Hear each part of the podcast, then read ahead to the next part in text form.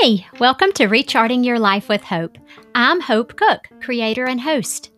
If you feel stuck, restless, overwhelmed, or dissatisfied with your current life, despite your life looking pretty good on paper, or at least on social media, I can totally relate. Together, we'll figure out how to take the next right step. I'll interview women who are a little farther along on the path and get tips and ideas from them. I definitely don't have it figured out, so I'll share the ups and downs of my own journey with you. Let's get started because life is too short to waste in autopilot. If you want to be the best possible version of you, you're in the right place.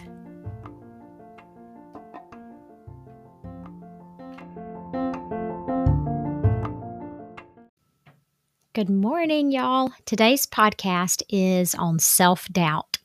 Last week, when I interviewed Shannon Ball, she talked about self doubt. And I loved her honesty. She said, I've always had self doubt. And each step of the way, you know, when she made a big step, she would say, no, I thought I was going to fail, or I thought, you know, I had this huge self doubt, but I acted anyway. And that's the thing. She didn't let her self doubt stop her. She has enough self awareness to know that self doubt ain't going nowhere. She knew she had to take steps despite the fear and self doubt. She kept checking in with her heart, her inner GPS, and she paid attention to signs and to people who were sent her way. She'd have these synchronistic conversations, which, you know, appeared to be out of the blue, but in hindsight, they were part of the plan and she would listen to those. She would um, pay attention and it would give her a gentle nudge in the right direction.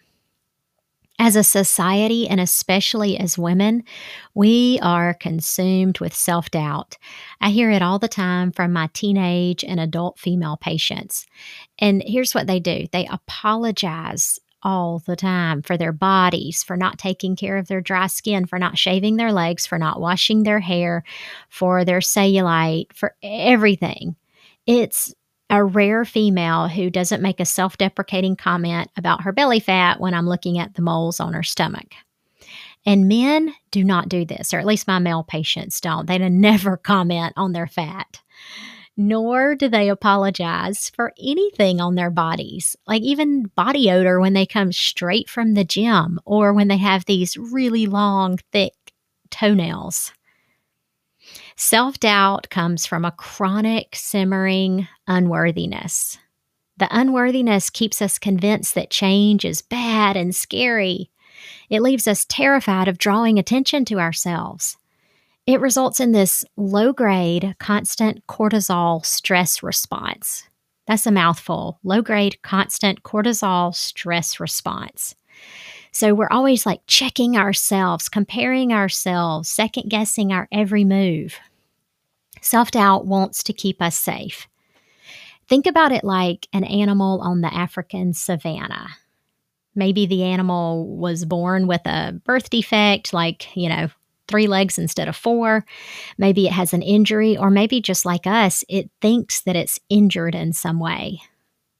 The animal fears being eaten any second. It's constantly on the lookout. It's slinking low to the ground. Its eyes are darting side to side. It's afraid to go out in the big open world. So, I mean, I'm not immune to self doubt either. I was really doubtful about this podcast. It took me two years to get up the nerve to do it. And I still have self doubt and fear every time I hit publish. I really do. I hold my breath, I close my eyes, and I do it anyway. And I don't look at my analytics. I ask people to be on my podcast and be a guest, but then, you know, I do it with like this trepidation and I worry that they'll laugh and be like, why would I want to do that? Ha ha. So think about self doubt like maybe like a stooped over white haired grandma. And she cares so much about you and she truly wants what's best for you. She's trying to protect you and she's always saying, Are you sure about that, honey? Are you sure you want to do that? Just stay home.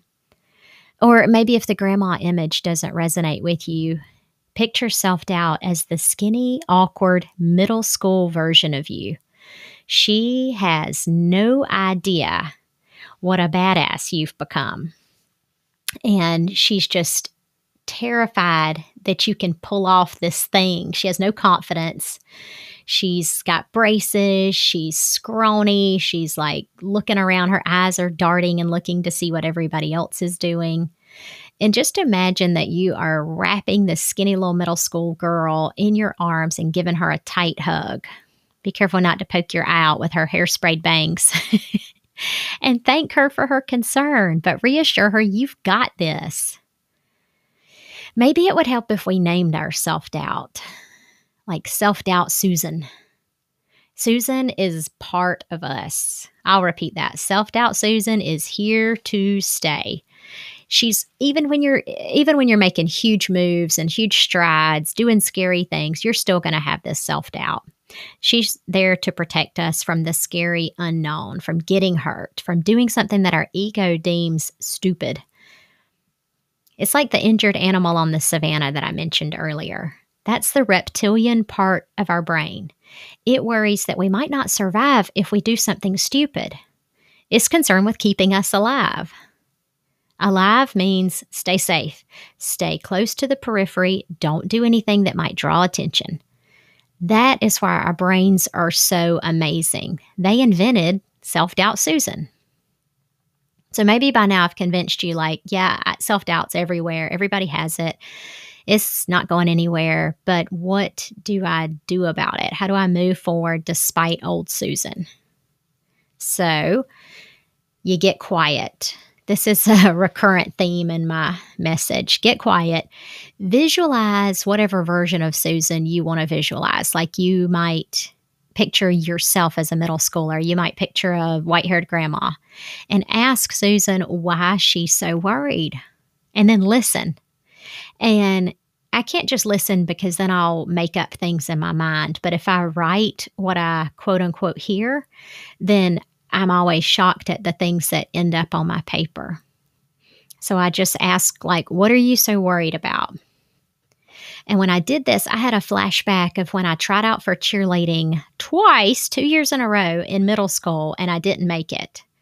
And this was mortifying. The, they posted a list, and like all the girls were gathered around and jumping up and hugging each other. And when I was writing about this, I felt like self doubt Susan was like, had these mascara tears streaming down her face, and she's hysterically crying and saying, See, I told you this was a horrible idea. I knew you couldn't compete with all those girls. What were you thinking? My Susan is definitely a timid, scared middle schooler. Number two, once you identify what Susan's biggest worries are, consider how likely they are to actually happen. I even rank the likelihood on a scale of 1 to 10, 10 being it's definitely going to happen. And I read about this in The Subtle Art of Not Giving an F. She also, the author of that book, says um, write down what you would do if the worst case scenario actually happened. In the case of the podcast, um, I wrote down like the absolute worst case would be if quote unquote everyone made fun of me and if I quit after a few episodes. But see, even that's like not that bad. Once I wrote it down, I was like, okay. And then I wrote, um, what I would do about it would be move on and be glad that I tried it. Number three, write out the best thing that could happen if you do this thing. This might be something big, like when Shannon started her own yoga studio, or it might be something small, like sending an email or making a phone call. Anything where self doubt is present, just write it out and write out the best thing that could happen. Feel your hope expand and your spirit soar. Just notice how awesome it would feel if that best possible scenario actually happened. And you'll probably feel unrealistic or crazy, but just write it out. Number four, think of times in the past when you've acted or spoken up despite self doubt. I remembered getting up in front of an auditorium full of grown ups and high schoolers at a regional poetry competition. And I was in the second grade. I don't know how I won it. See, there I am with self doubt again. I won it because I was good at that poem, doggone it. But I'd worn this like navy pleated skirt, this matching vest, white stockings. It was like a school uniform, but I was not in private school.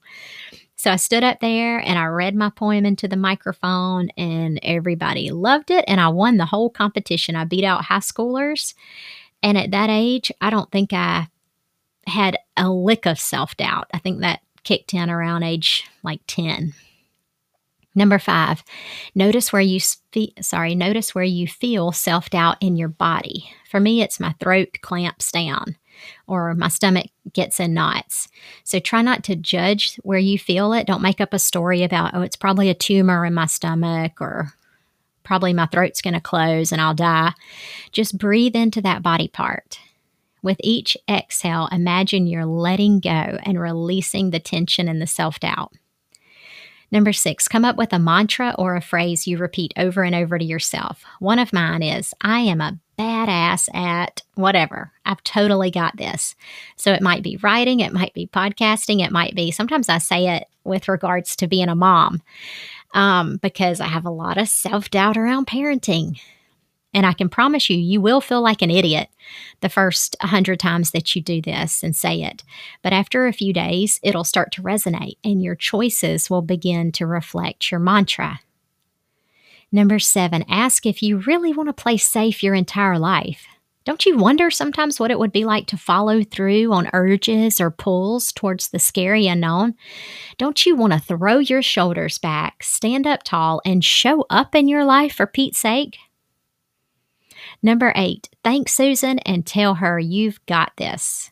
Remember, she only wants to make sure you're safe. As long as you can reassure her, which is your brain, that you've thought this through, she'll hush up. She won't leave, but she'll at least quit her whining. Thank y'all for joining me today. I'll talk to y'all on Saturday.